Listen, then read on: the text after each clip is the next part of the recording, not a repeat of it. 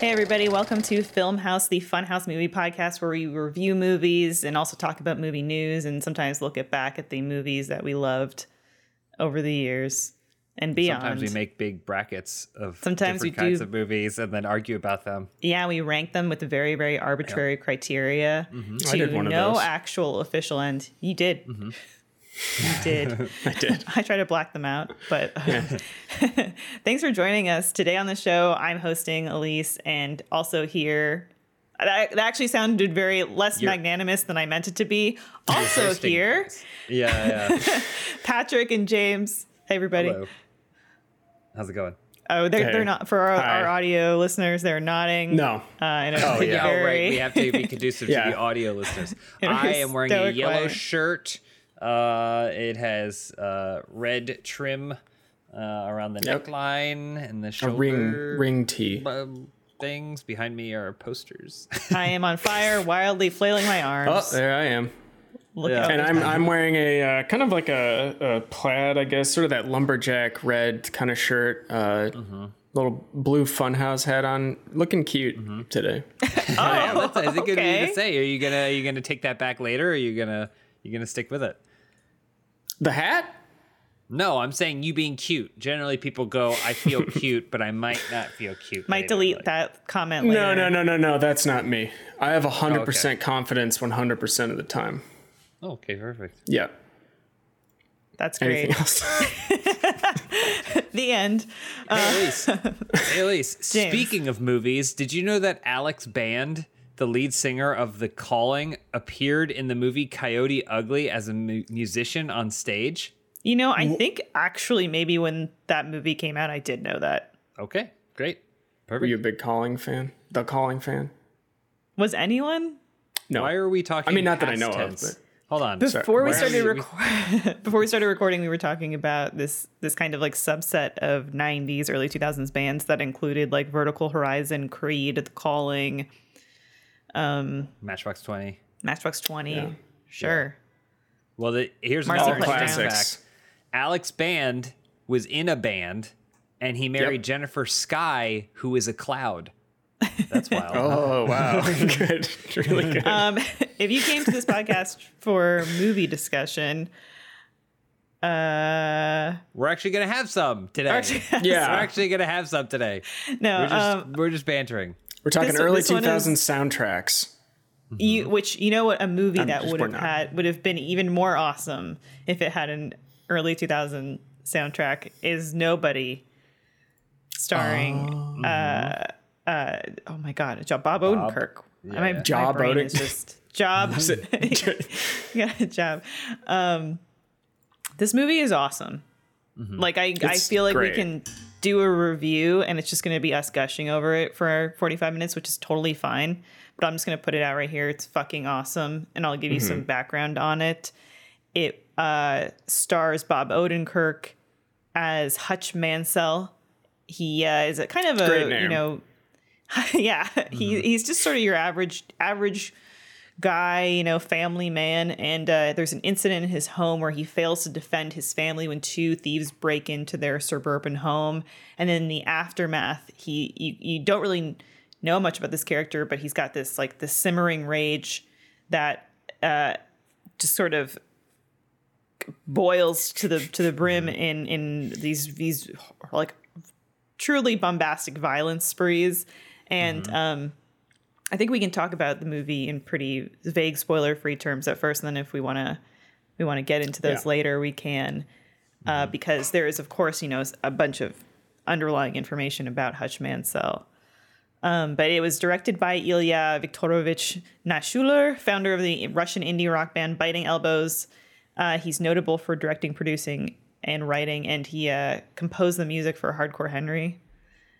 And uh, Wow. It was written by Derek Kolstad, who is the creator of the John Wick franchise, That makes sense. which which makes sense because this Yeah. movie is very it's it's you know suburban John Wick. yeah,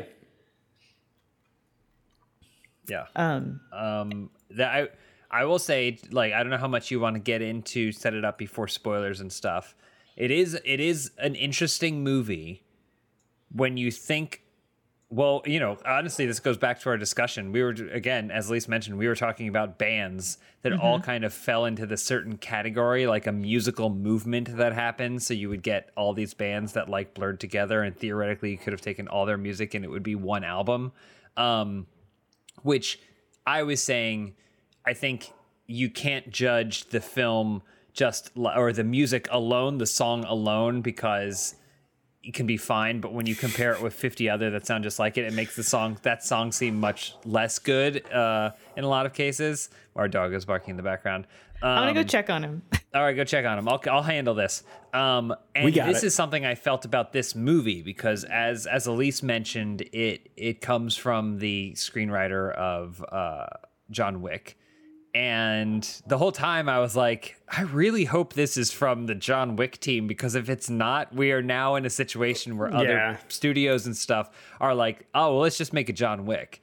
Um, but yeah, so I mean, which this is, this definitely is- happening.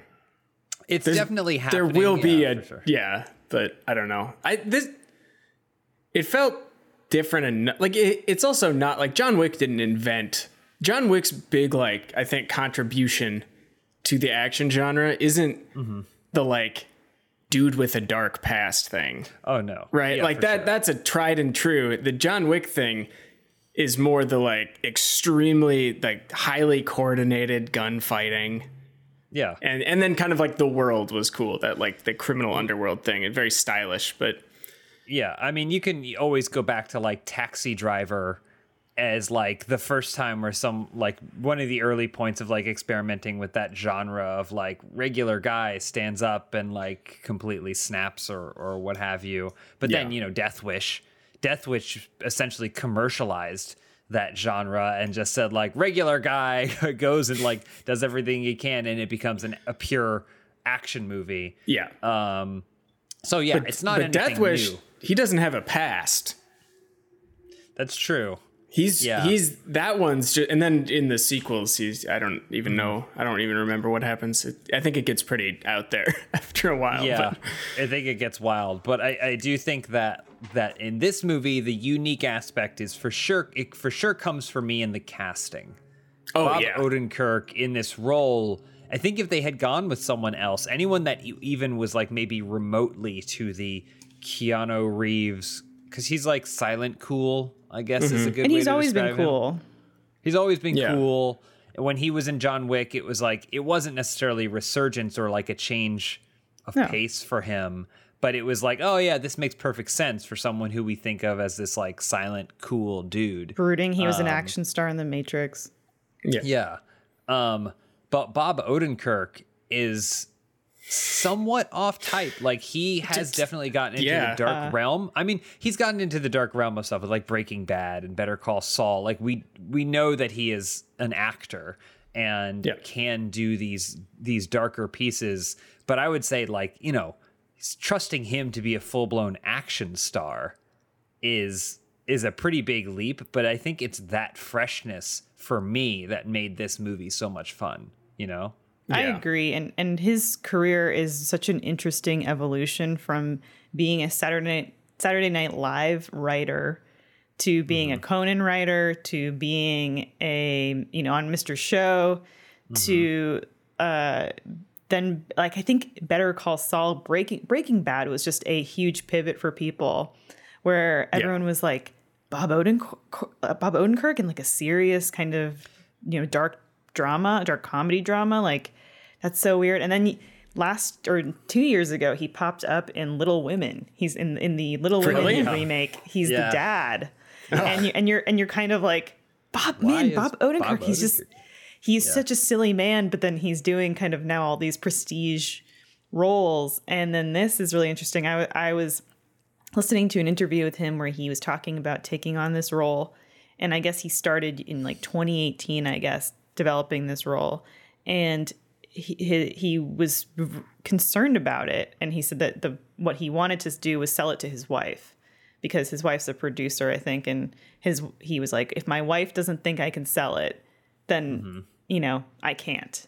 Um, because mm-hmm. she was kind of skeptical skeptical about it. yeah. Um, but man, yeah, he's he killed it. He, he Yeah. killed it. Yeah, go ahead. Sorry. I was just gonna say, and if you like, if you're listening to this and you only know Bob Odenkirk as like the Saul from Breaking Bad and stuff, he's he's Go at back. least par- he's at least partially responsible for every comedy thing you've watched since like 1995, either in influence or directly. Yeah. Because Yeah. like Mr. Show is like a direct. I think it, it kind of goes back because he wrote for like Larry Sanders too, uh, and Get a Life, which is great. I don't know if you've seen that that Chris Elliott show. Very fucking Mm-hmm. weird. Oh, I know. Yeah, Um, I know this show. Yeah, but uh, and then uh, like Mr. Show is basically there's like Mr. Show and then everything after Mr. Show. Yeah. it's like one of those things. this this movie is a testament to when and I've talked about this before in the past where I think some I think we have a lot of movies that are are bad these days but that's because they were kind of accepted to be just like a whatever like monster truck right? It's like mm-hmm. who cares? It, it- like kids will see it and that's all anyone cares about when they start putting this movie together. So no one actually is like trying to make the best product they can. I think if you if you follow the process of this as it's starting from another script from the John Wick screenwriter, right? Who really has a hard on for that type of story. But And I think Russians. it's okay. I, I think it's Yes. okay. I, I love thinking about the Scream movies and how that screenwriter was like, I can write one amazing type of movie and Yeah. he, and he can churn it out again and again, but it's always so enjoyable. Mm-hmm. Nothing, absolutely nothing wrong with knowing your strengths. Kevin Yeah. Williamson. In this case, well, didn't he yeah. also write Dawson's Creek?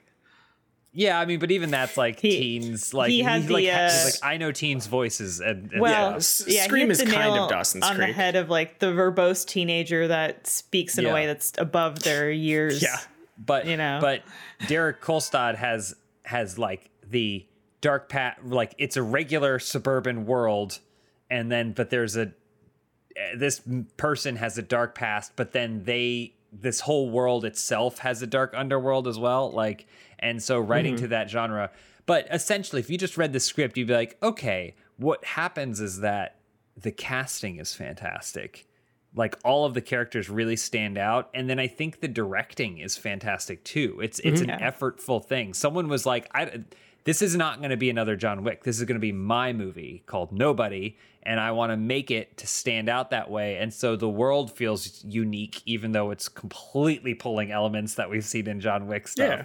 And um, and then the character feels unique, even though essentially, like you could probably swap a lot of the lines with John things John Wick might say, you know. And same goes for the villains, like but they all have their very unique standout voice and i think that's what makes it fun because you you know what the water slide's going to do but it's a better Yeah. water slide so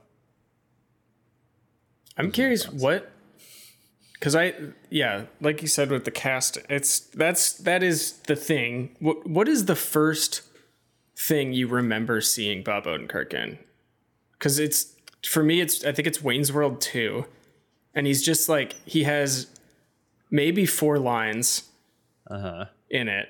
And that that's like what I first that is when I was first aware of him as who like a, he in wayne's world 2 he's they like are backstage at a concert and him and they get like shuttled into the weirdo area and then Bob Odenkirk and this other guy like approach them and are just weirdos essentially. and it's maybe a thirty second scene.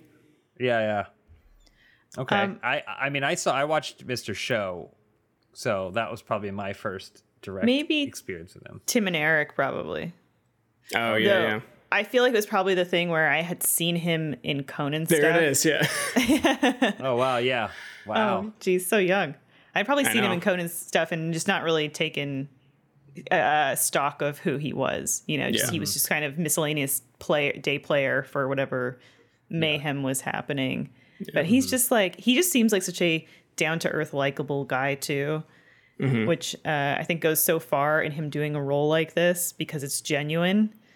And uh, you guys touched on the the Russian element, and I think having the director with with his background come in and uh, kind of bring that flavor, and it fe- it doesn't feel like you're you know Cold War Russian mobster. It's these Russian mobsters that do bad karaoke Yeah. and uh, like they uh, it, it's just it's just so silly This in a way thi- too. Yeah, they're like This fun is- villains. Well, so uh, this is I have this is I'm probably going to be the only person with this perspective, um, because of weird stuff. But for Because you're in the whatever reason.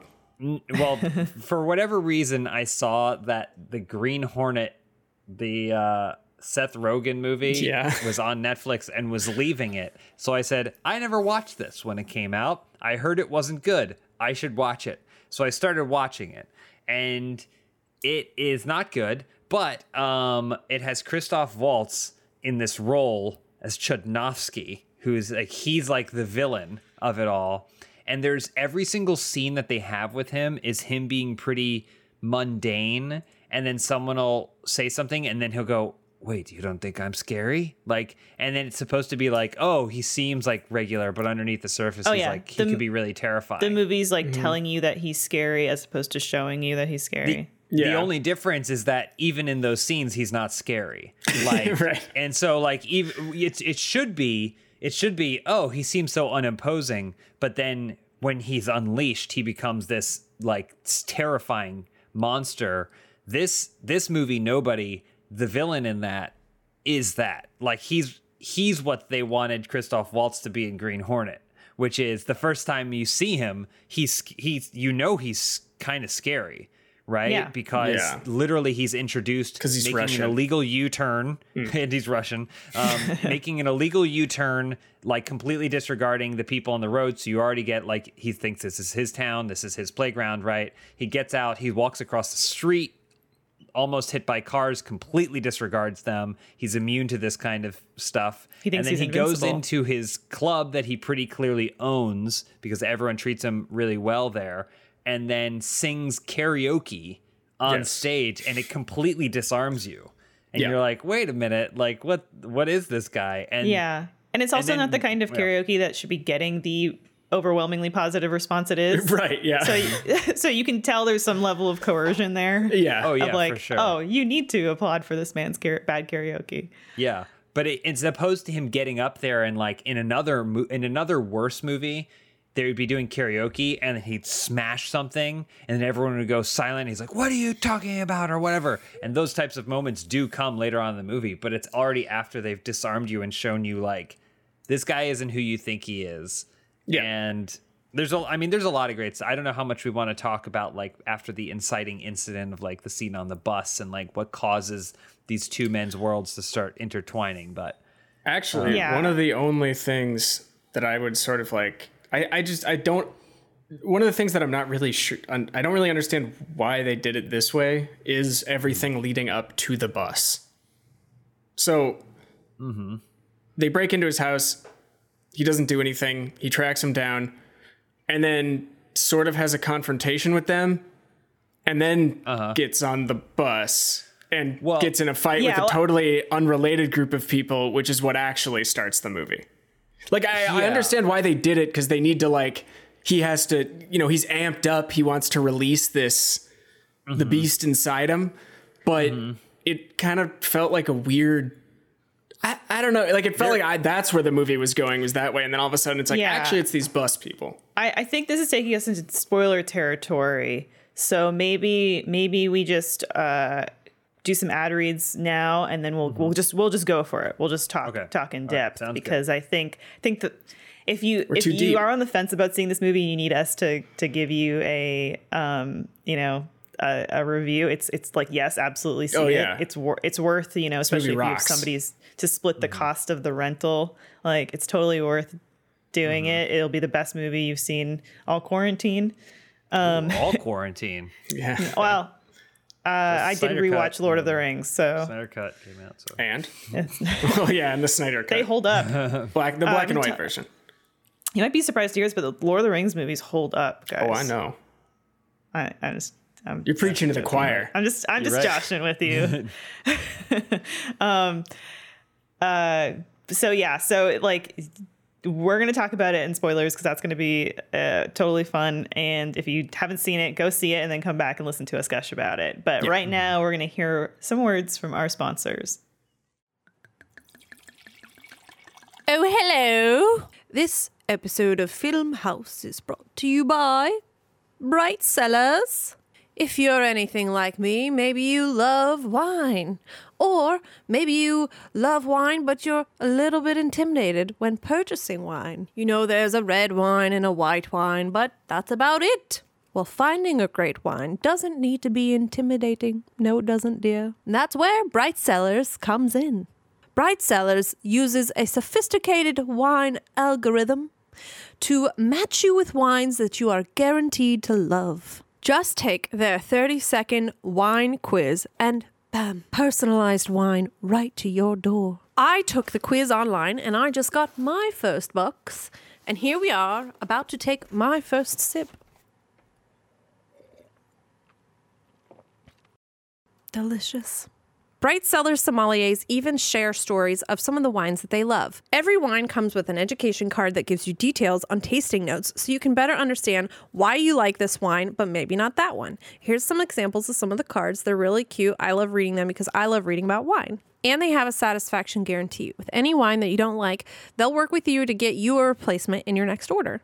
Bright Cellars offers members premium, sustainable, sparkling, and biodynamic wines. We're giving you 50% off your first six bottle orders from Bright Cellar by hitting the link in our bio below. Head to brightcellars.com slash filmhouse. That's Bright Cellars, C-E-L-L a-R-S dot com backslash filmhouse. You can take their seven question quiz to get your wine matches and receive 50% off your first six bottle order. Bright Cellars helping you discover wine you'll love. Thanks, Bright Cellars. This episode of Filmhouse is sponsored by Masterclass Look. We all have that one skill or hobby that feels like it's just out of reach and we want to try to get better at. You know, the whole the adage that, you know, you need 10,000 hours of practice something to get good at it. It's it's kind of true, but you can also learn a lot if you have a master of their field that downloads their knowledge directly into your brain, and that's where Masterclass can help out. If you want to learn about filmmaking from Spike Lee or cooking from Gordon Ramsay, economics from Paul Krugman, you can now, thanks to Masterclass. Uh, you can learn from the world's best minds anytime, anywhere, and at your own pace. I took the Steve Martin comedy masterclass mostly because I just wanted to listen to Steve Martin talk about an art that I really love. But I did learn a lot, and he brought so much personality and actual entertainment to it. So it, it's Steve Martin, of course. So it never felt like I was learning, and I think that's what a lot of these classes do is you have really charismatic and interesting people who are at the top of their game in their respective fields and have so much experience and they're teaching you that in a really uh, interesting format that you know you feel entertained too while you're doing it. It's I, I can't recommend masterclass enough. You can take these devices on or classes on just about any device so apple tv your phone. They're broken into 10, to 10 or 15 minute lessons uh, so you can kind of you know do them bite sized when you have time. Uh, there's over 100 classes from world class instructors, some that I mentioned. And uh, that thing that you want to learn is is maybe closer in reach than you think. I highly recommend you check out Masterclass. You can get unlimited access to every masterclass. And as a Filmhouse viewer or listener, you'll get 15% off an annual membership. Just go to masterclass.com slash filmhouse. That's masterclass.com slash filmhouse, F I L M H A U S, for 15% off Masterclass. Okay, we're back. Patrick, fire it, fire it up. Yes. So, okay. So, no, So- go, go, go, go, go, go. I Hutch, insist. Hutch, Hutch Mansell is kind of this like average guy. He lives a suburban lifestyle. I love the opening montage where it's like the the redundancy His of his routine. days, the monotony. It's like doing those quick cuts montage of like he gets his coffee, his wife ignores him, he goes to his pencil pushing job, he comes home, his kids don't really you know have a regard for him. Like He goes to work That's- for fucking Michael Ironside. who's changed? I haven't seen him in a really long time. And I and again, he's you a big man. He's a big man. perspective on this. I have just recently watched Next Karate Kid, so jumping from a young Michael Ironside to an old Michael Ironside in the span of about 12 hours was very jarring for me. Oh yeah, I can see Yeah. That. But then, yeah, there's this inciting incident where these hoodlums break into his home, and he, his son, is, uh, you know, en- encouraging him to like attack them, and he doesn't. and so he's kind of kind of gets this. You know, it's it sucks because there's this like this scene where the the responders are like attending to his family and this Oh, cop yeah. is like if that was my family i would have i would have you know they would have been dead or whatever and it's like Yeah. dude there's just like who would say that to someone in a home invasion um so so yeah there's Well, a cop, this- I guess, because that is I that's guess. what they they do is uh, you know, Yeah. murder. So there's a uh, this this you know linger now he's he's even got this animosity with his his kid and this this this cloud over his family from this incident and you can tell he's he's really pent up and distraught over it and then Patrick you were talking about he gets he gets on this bus one night Well, then- so well, what I was saying though is he goes to like confront because I think it's basically because his daughter is he thinks that they stole his daughter's kitty cat bracelet, and that sort Yeah. of pushes him. I think because he's very neutered. That's that's kind of the thing. Like him and his wife sleep with pillows between them. Well, they definitely stole his watch, but it's not the watch that really even gets him. It's the kitty Right. cat bracelet. This like insignificant in like, you know, thing without any value. But you can Yeah. tell like that's like the the twig he stepped on that, snaps. that Yeah. snaps and his all his old habits and feelings just like bubble to the surface. Yeah, but Which is great. like a kitty cat bracelet is so good. So he tracks them down to this like apartment they're living in. He he busts in and he's roughing them up or whatever. And then he they don't have the they don't have the bracelet, which is important, not important later, but so he Well, he a- leaves funny- because they have a funny moment. baby. Yeah, there's like a goof mm. later with it, but he kind of just leaves once he sees that they have a baby, right? Or did I like mm-hmm. Yeah, he, No, so yeah. He, he he, realizes that their they they their act of a theirs was an act of desperation, right? Yes. Like it would it would appear they don't really have much, and it would appear that they were trying to get money to to help feed their kid. baby. They're eating And ramen. he, he did Yeah. he did already know by this point that the that they came to his house with an without a loaded gun, right? Like they brought Mm-hmm. a weapon, but it didn't have any bullets. So he you knew they weren't really a threat. and What the was- intention was. Yeah. But, But I it's- think it, it's too late. It fired him up. yeah, fired the, him up. the floodgates have already opened. And it was And it- also a way for us to learn, for the audience to learn that he isn't entirely he His isn't morals. the lame. Well, not just his morals, but that he isn't the lame loser that everyone paints him to be. Right, like the regular No. guy. Because during his search, he he gets into a situation where it looks like he might have some trouble, but then because because everyone in this movie can be identified by their wrist tattoo. um, yeah, exactly. it it uh, you find out. Oh, I forgot about that scene, yeah, in the tattoo shop. tattoo parlor. Uh, they're about to rough him up because they're like, "Whoa, you you're not supposed to be here." He was using like fake FBI credentials to like Mm-hmm. go and and ask around questions and stuff and figure out who these people that robbed him were. And then one of the guys there sees a tattoo of some playing cards on his wrist and immediately identifies him as of something very serious military ex-military very very serious and immediately like diffuses the situation and then like goes and comically locks the door which are also some fun Yeah. moments that this movie has uniquely that aren't really in the john wick or it's just like these fun silly things where he like locks a door you hear a hundred doors door knocks or door locks Yeah. click and then he like even slides the thing shut um but that so there were some things that get you before the bus to like telling you kind of a little bit You're what you need to know about him Yeah.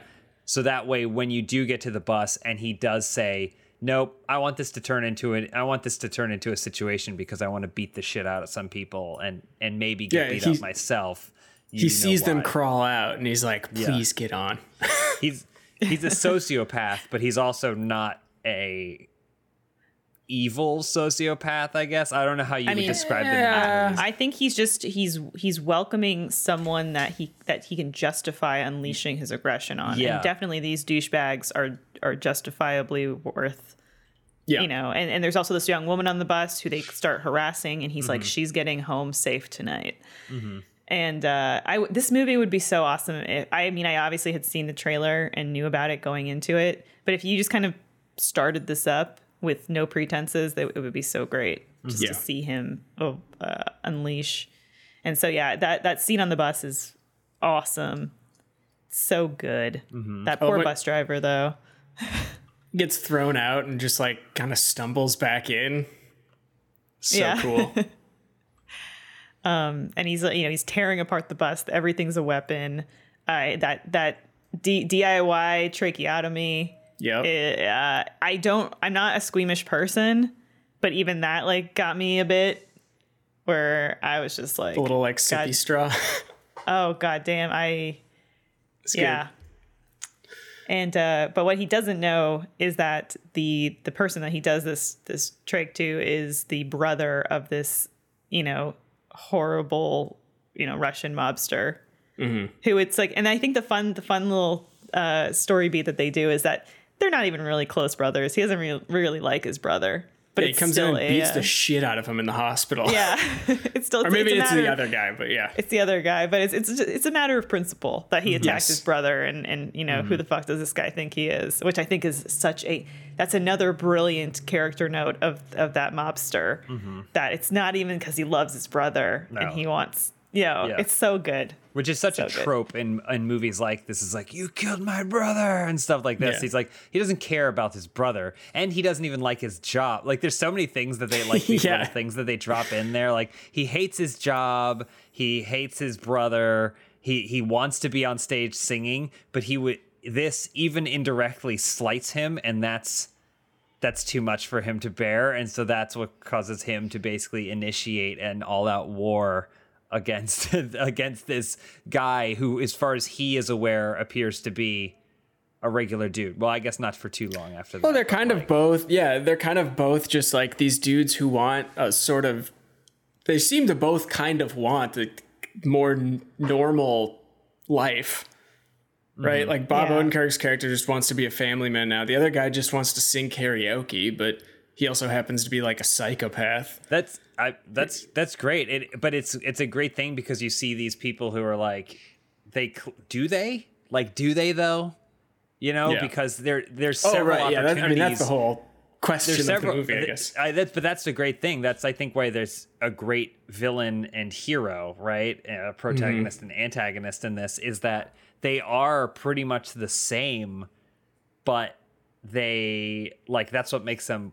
I don't know. It's just, I hadn't thought Yeah. about that, like because they're both given opportunities to walk away several Yes. times, and they Yes. actively choose not to. Each, yeah, um, both of them are just like, no, this is. Yeah, I already, I already started this. I can't Yeah, end yeah. it until. and I almost wanted dead. to go further. There's there's also Yeah. more moments like that on the bus later on in the film uh, after things have gotten completely out of control um, and there's bodies everywhere. There is a pretty wonderful scene where where the two of them meet finally to really hash things out, and uh, it's at the club, and Bob Odenkirk essentially like interrupts his singing session to have dinner at his restaurant. Yeah, and they just sit front down and center together. in the sta- Yeah. at the stage. They sit down Yeah. together with like a bomb in the that Bob Odenkirk has that he can blow up if something happens, right? And so then they basically he gives him an offer. He comes to uh, like say, "Listen, you hate your job. You we can just walk away from all of this. You can take whatever you've got, bad guy, and I'll take whatever I've got left, and then we can just go our separate ways, and that'll be that." And then the moment goes to, then Bob leaves, or I guess what's his name? Hutch. Hutch, Hutch. leaves and then goes and sits in the car in his car and then go it like almost is like fingers crossed like please please please don't take the deal don't take the deal don't take Yeah. the deal and then you see the bad guy come obviously not taking the deal Yeah, and then boom that sprinting explodes out, into yeah. the final climax of the movie and stuff and it, but it's like even at this point no one's learned their lessons which is like a unique attribute of this film Yeah. Uh, like stepping back a little bit after you know the altercation on the bus and stuff, we kind of, or maybe a little bit before, but we are introduced to Hutch's dad, played by Christopher Lloyd, Oh, who's mm-hmm. got his his oh. FBI badge, and then we're kind of like, okay. Hutch was FBI. What did he do for the FBI? And we later learn in the movie that he was an auditor, that was an assassin that killed people who were like untouchable or couldn't, you know, couldn't be captured. Mm-hmm. And so clearly, like he had complete immunity with the U.S. government to do whatever he needed to do. To and and, and it, it would seem that also like now in his newfound family life, he, he has that protection, like mm-hmm. protection still, but now he's he's coming out of retirement, so to speak. Mm-hmm. And it's like it's like coming back. It's like coming back to him like a drug, you know, like this mm-hmm. feeling of what he used to do. And I Christopher Lloyd as his dad is so great too because part of that storyline is that Christopher Lloyd's was also maybe this this same Something role, like similar? The same, They mentioned that or- they mentioned that he was like a combat veteran in the very Yeah. beginning when the kid is like asked. Oh, and his kid, his son hates him. Yeah. yes. Bob Odenkirk's son hates him. Well, because because the perception is that he's a weak middle-aged Yeah. man, you know, because again when they go to rob the place, the son like tackles one of the one of the robbers and then Bob Odenkirk do, like doesn't attack them back. He's like, "Let him go, Yeah. son." And the son gets hit and like beat up in the process and stuff. It's like, "You let me get hurt. Why didn't you fight them?" When the truth of the matter is, he he was more observant and knew more than the son. Yeah, and the son has no idea that his father and grandfather are like two of the deadliest dudes on U.S. soil. Like it's it's really cool. The uh, the scene where then they the Russian mob come to their home, and Hutch is like he puts them in the basement. Yes, and- yeah, he like has the secret uh, code that Yeah, shuts a big metal gate. It's So so, cool. good. Um, and he's he's like just annihilating everyone until he gets tasered.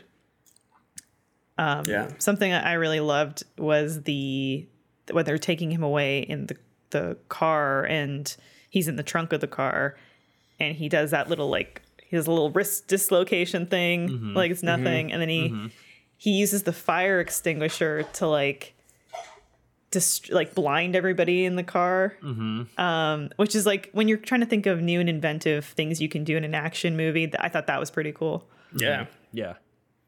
It There was- also Oh, good. Good. Sorry. No, I was gonna say this just reminded me of it, but uh, so he works for Michael Ironside, who's his father-in-law. yeah That, like, and he works whatever- with his brother-in-law too That's what I was going to talk about. So his brother-in-law, his son thinks that his brother-in-law is real cool because he asks if Yeah. he, he he asks Bob Odenkirk like, "Can I interview you?" And he's like, "Why don't you interview your uncle? Like he saw some combat." And he was like, "Yeah, I already asked him." And the uncle is just like this fucking douchebag. He Yeah. sucks. Yeah. And then there's like a scene like he's just like shitting on Hutch or whatever the whole time, calling him like telling him he's a you know a wimp or whatever. And there's a scene later in the movie where he comes in to like Yeah. buy the company from them, mm-hmm. and he just fucking the guy like swings at Bob Odenkirk and he just fucking sucker punches him. Yeah. yeah. And then he's then like he- but then he sitting him down. sits him Yeah, he's like, Yeah. shh, it's okay. Just sit down, sit down. yeah. It's like, oh, it's so, yeah, He's like, that's just so breathe. good. It's Yeah. it's definitely those types of things that make this movie a stand because I think the big question is, well, if I have already seen John Wick or I didn't like John Wick, why would I want to watch this movie? And the truth of the matter is I think this is a less John Wick is very takes itself very seriously and I think this Yeah. this film is not a parody by any means of those John Wick films, but it's an, uh, maybe more aware. Like the intent when you think of the intentional casting of Bob Odenkirk as opposed to Keanu Reeves, Keanu Reeves generally takes himself pretty seriously, even if the audience doesn't always. Um, Yeah. and uh and then when you take take Bob Odenkirk, he's a perfect example. He's a talented actor and he can do it all. But like you have those moments, like you mentioned with the brother, when he finds the brother finds out that they were robbed, he like pulls a gun on him and he's like, "Next time, why don't you use this?"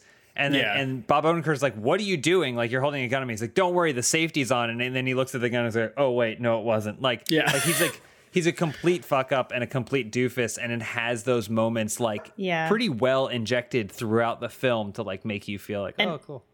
And they made Bob Odenkirk an action star through training, but sometimes with he looks comedic- great. He looks great, but but sometimes with like comedic delivery, you can't you can't always teach that. Yeah. So this movie has so many comedic moments, like um, like Bob Odenkirk sucker punching him, and then you know gently putting him down, like him finding the kitty cat bracelet and and kind of just. Like, oh, oops. It was under the couch the whole time. It's like Guess I didn't have to do any of this.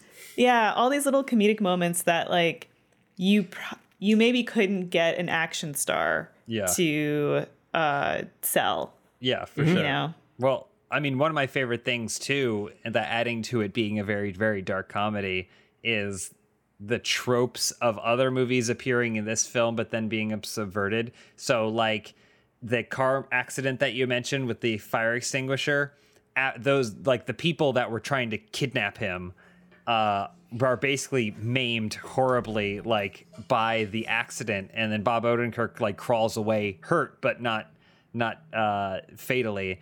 And there's one guy left there who's like dying slowly. There's nothing he can do to save him, but he's like basically dying slowly. And then he's Oh, yeah. So then Bob Odenkirk like he's like, "Who are you?" So then Bob Odenkirk starts to tell him and then he like recounts this starts recounting like a story of like things he's done or things he's seen and then and then he looks down and the guy's dead like the guy like the Guy's Well, been- it yeah, happens he- again. He's been the third dead. word yeah it happens again, doesn't it? Where he's like yeah. pouring out his story. yeah and then it happens again later on in the movie where he's like he's like really now unleashing his backstory for the audience but so it feels genuine there's Yeah. a there's a soldier there who is pretty badly badly hurt and uh and so he starts telling that guy he's like fine i'll tell you who i am. And then of course when you return after he's finished his story he finally looks and the guy's been dead for he's completely gone like and it's so those are funny things. In another movie you would see that and he'd be like now i'm gonna let you go so you can tell the bad guy that nope not this movie. Yeah, he's dead. He, he didn't died. make it past the third word. Yep. yeah. I, I was so impressed too with like I, I know Bob Odenkirk's a great actor and everything and like from the trailer and stuff it's like you know that he can play kind of like a sad mm-hmm. schlubby guy or whatever but like he was very convincing. Mm-hmm. There was like no point during the action scenes where I was mm-hmm. like this is stupid. Like Yeah. he fucking looks angry.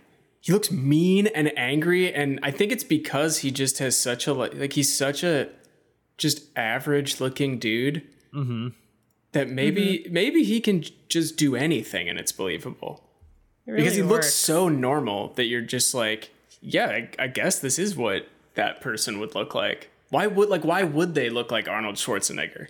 Why would you send Yeah. why would you send some enormous guy to be this, this like the most conspicuous dude in the world to be a hitman when you could have like this guy who looks like he works at Staples or something or like wherever but- you know but his training is just elite. If this movie was made in the 90s, it would definitely be Arnold Schwarzenegger did he retired from the FBI and now he's living a simple family life out in the suburbs. Well, it's Commando. And he gets and even though he's yeah, and even though he's massive and just just Yeah, like a brick shit he's a house. normal guy. He gets he gets he gets taunted by his neighbor like like well I would have if that happened in my family, you know, and, uh, you know his brother-in-law would have taunted despite him being just just this you know just massive dude Yeah. But yeah, I guess in in 2021 you can make a movie and cast Bob Odenkirk and it it just sells better. yeah and he's like fit I think like he must have gotten in shape Um, Yeah. or something he's not like jacked but he's definitely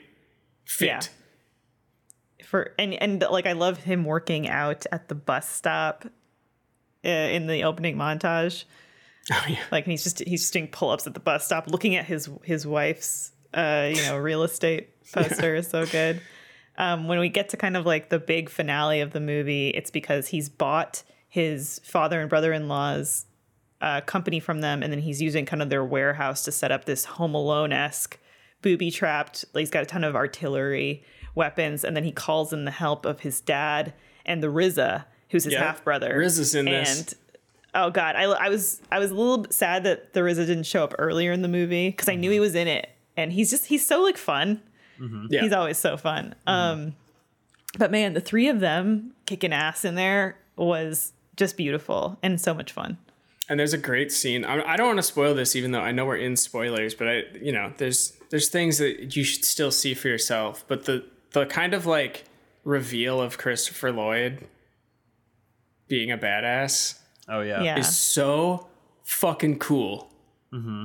Like, and because I assumed this is also kind of like an action thing that's subverted, where you're like, oh, they're gonna come for the dad Yeah, they come. be the They come for the people. Like, distress, like the second yeah. the dad showed up, I was like, this guy's dead. This guy's Yeah. dead. First chance they get to like move things forward. Well, Much different and so good. in in most other films like this, it would be they go for the dad and then he's like, I'm not gonna tell you anything. And then he gets like one shot off before then he gets blown away. Yeah. Yeah. Like, that's that's how Yeah. it happens in all other movies. Not exactly how it unfolds in this movie. I, I'll say this. I, I don't know how to control my Google feed so it doesn't share me articles where the headline reveals plot points Oh, really? for the thing. It's like it's like That sucks. like Christopher Lloyd is an 85 year old action star and nobody, and Yeah. I'm like, okay, all right, um, thank you for writing that. Uh, good, the good thing is I don't have to click on you now, but um, Yeah. but yeah, no, it's it's very satisfying, very fun. I also, I mean, just again from a pure action st- spoiler, um, from a pure action standpoint, like I felt like the fight choreography is real good. Like you're getting Yeah. some really high quality stuff. You can see coherently what's going on. It's Not on. obscured. Yeah. It's not obscured. No. It's and it's this. It's a fun hybrid again, like all things of John Wick. It, it feels like he is just this pure assassin. Everything's a headshot, you know, and he's just moving. John Wick is like a through, ballet. This is like a mosh pit. Thi- exact. That's that's perfect. Perfect. Like there's lots of tripping and falling mm-hmm. and like oh whoa He and get- like like he Well, gets he's also been out of the game for a while. yeah Yeah. yeah And he takes a beating. Yeah. yeah yeah Like even though he gets the wins beat out of him. the, on the bus or whatever, like he gets the shit kicked out of him. yeah yeah Um, to to what you said earlier about how you you expected like the dad would get uh the mobster would show up to his home and then the dad would get the one shot off and then die in true action movie trope fashion. I also felt like in that big final uh showdown that I was like, oh, like definitely the dad or RZA or even Hutch, like one of one of them has to to die, right? Like and and they didn't, which I mm-hmm. also kind of loved. And then you you also get you know the big ending which is hutch puts a claymore mine onto a, a bulletproof shield and he, he charges right. at them mm-hmm. he charges at them like it's like the mobster is sort of this like horror movie you know villain that you can't it's jason and he he never dies and the, mm-hmm. Yeah. it's like so the only way that he can take this guy out is just in the most extreme way yeah um, and he he delivers this line right before he does it, which you, you think, oh, these this is his last his last words before mm-hmm. he makes this ultimate sacrifice.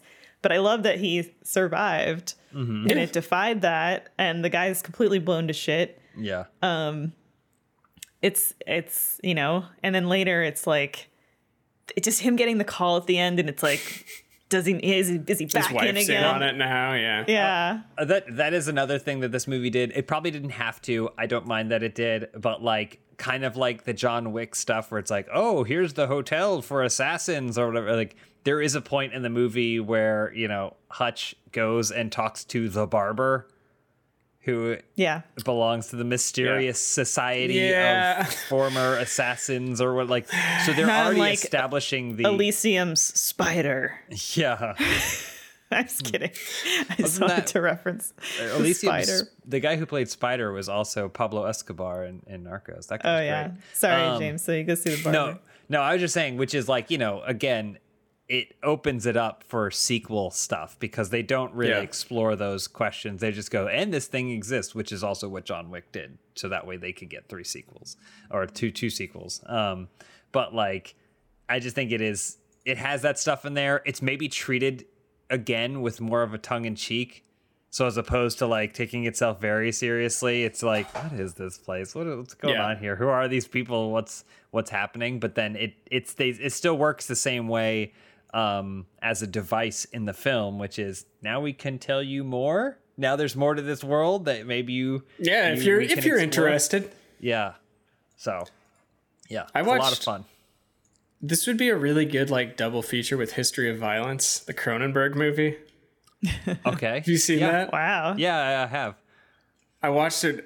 I watched it again because this reminded me of it, where it's like nobody is the f- nobody is the fun, carefree version of that movie, which is basically the same thing. And I Mm-hmm. mean, kind of, but very similar sort of backstory and stuff, um, but way darker and way more interested in the in like, me- is this okay? Is like shit? It yeah. can, yeah. I don't know. Yeah. For me, nobody is the fun Eastern Promises Oh, nice. with less Oh. dick. but you know, uh, fun, more fun Russian. Yeah, there's no I'd say bathhouse for me, No. nobody is kind of like the uh, Hidalgo of suburbia. Okay, You know, so Yeah. Okay. that's that's what I would Without the say it was. horses. Yeah. Yeah, or the dick. Wait, hold on. the horse lot of dick, dick in. Hidalgo. The horse dick. Yeah. Can I also point to that mid-credit scene, which when James and I watched the movie, we did not know there was a mid-credit scene and turned it off, and then I I haven't seen this because uh, I turned it off. oh oh Oh, damn. there's the mid-credit Yeah. scene. Um, what? well, we got yeah, we get I got served your rental an, didn't uh, expire. I got Well, served an article that was I'll like the nobody mid credit scene is blah blah blah. And I was like what? So then I immediately pulled up my rental which I still had you know a couple hours on and we watched it. And to just to just to tell you um uh his all it is is basically like Hutch's dad and and and half brother the RZA they're Mm-hmm. they're just driving in an RV and it's like filled with guns and it's like clear that Oh. they're they're about to go do some kind of like you know shit and you're Yeah. like oh damn like are we gonna get a sequel with these where two. like now now or even just now all three of these men are like yeah, yeah. a wrecking crew and it's so cool so cool It was very fun. I, I I definitely enjoyed the whole thing, and it was a refreshing new take on a genre. It was kind of like when uh, Lifehouse released Six Cycle Carousel, Sure. and we were like, Uh-huh. we've heard so much of this, but this feels different, right? this is fresh. It's new. this is fresh, yeah, They've reinvented themselves again. yeah. So I don't know. it's just like it Yeah, we did all think that. Mm-hmm. When that came out. any any other final thoughts on nobody that do not revolve around six cycle carousel I, I'll just uh. no. Actually, then no. Um, I my only final thought is I really hope that they don't like. I I want this to be successful, but I would mm-hmm. love to see this mentality applied to more stuff, more o- other genres that are kind of played out. Like, what's the Fast and Furious version of like these kinds of things, or what ha- what mm-hmm. have you, as opposed to them. The fact that it alludes to a sequel is very much a trope like a trope thing and i hope that it's in this movie because it is really relishing that trope not because i necessarily want more nobody films It would be great if this did not get a sequel. that's what i don't need i, I- don't need two more I hope I want- everyone involved gets to keep working and making Yes. awesome movies, but I Yep. do not need another one of these. This was great. yeah I, I- I want that's the all I need. creative energy, the creative energy that made this so good, to be put towards other things Something as else, opposed yeah. to this becoming a franchise. Yes. in that similar agree. vein i also kind of hope that bob odenkirk doesn't become an action star but i do hope that this is the launch pad for other people to take notice and say holy fuck bob odenkirk did it what else can we get bob odenkirk to do that's maybe Yeah. not traditionally what you know him to do yeah. Uh, I yeah. think Give so. him I'm- more I'm- lead roles. yeah. Yeah He's so I'm, it. I'm hoping that this is kind of a, a catalyst for that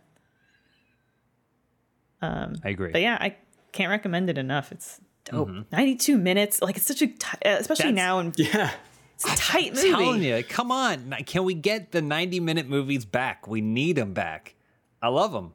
I don't want any. We watched we watched The Warriors uh, the other night, um, and that movie is that movie is an hour and 33 minutes. Doesn't overstay its welcome at all. You know, like we get these King King Kong Godzilla movies. Every Avengers movie.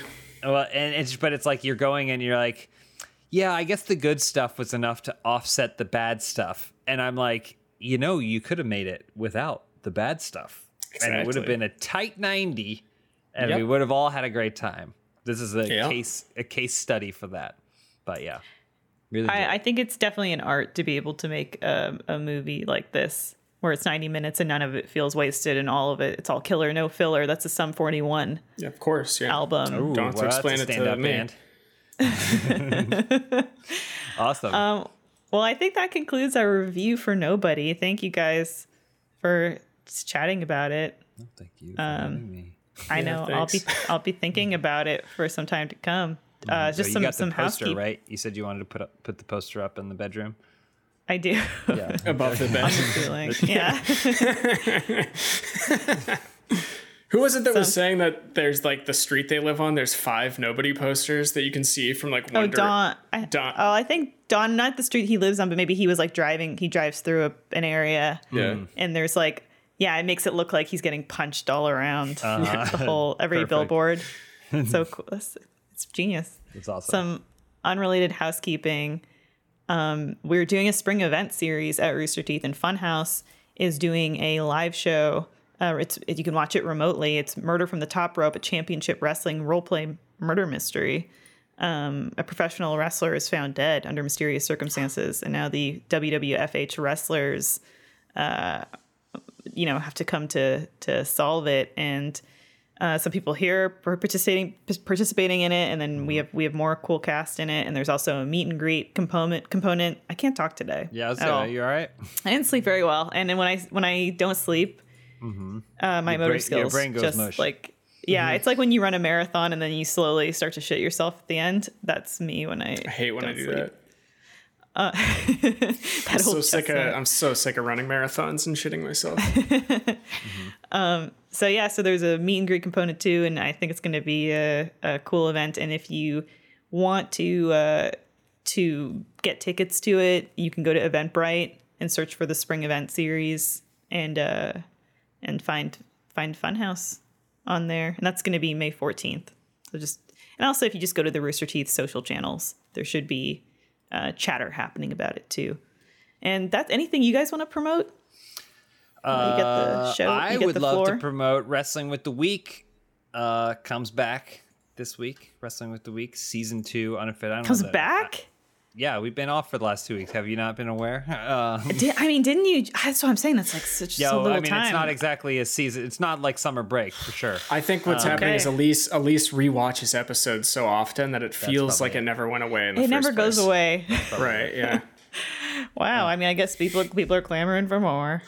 Yeah. But yeah, we'll be back. So uh, hopefully everyone can come check that out. I guess they liked it. I don't have anything to promote. What No would I, videos What would I possibly promote? No, I am excited. All the all that stuff we shot in the office. There's at least one Oh, yeah. coming out soon. I think. Uh, Mm-hmm. Go watch the Rooster Teeth version of uh, or the the Rooster Teeth episode of Keep Talking and Nobody Explodes. Yeah. The YouTube Mm-hmm. one is hilarious.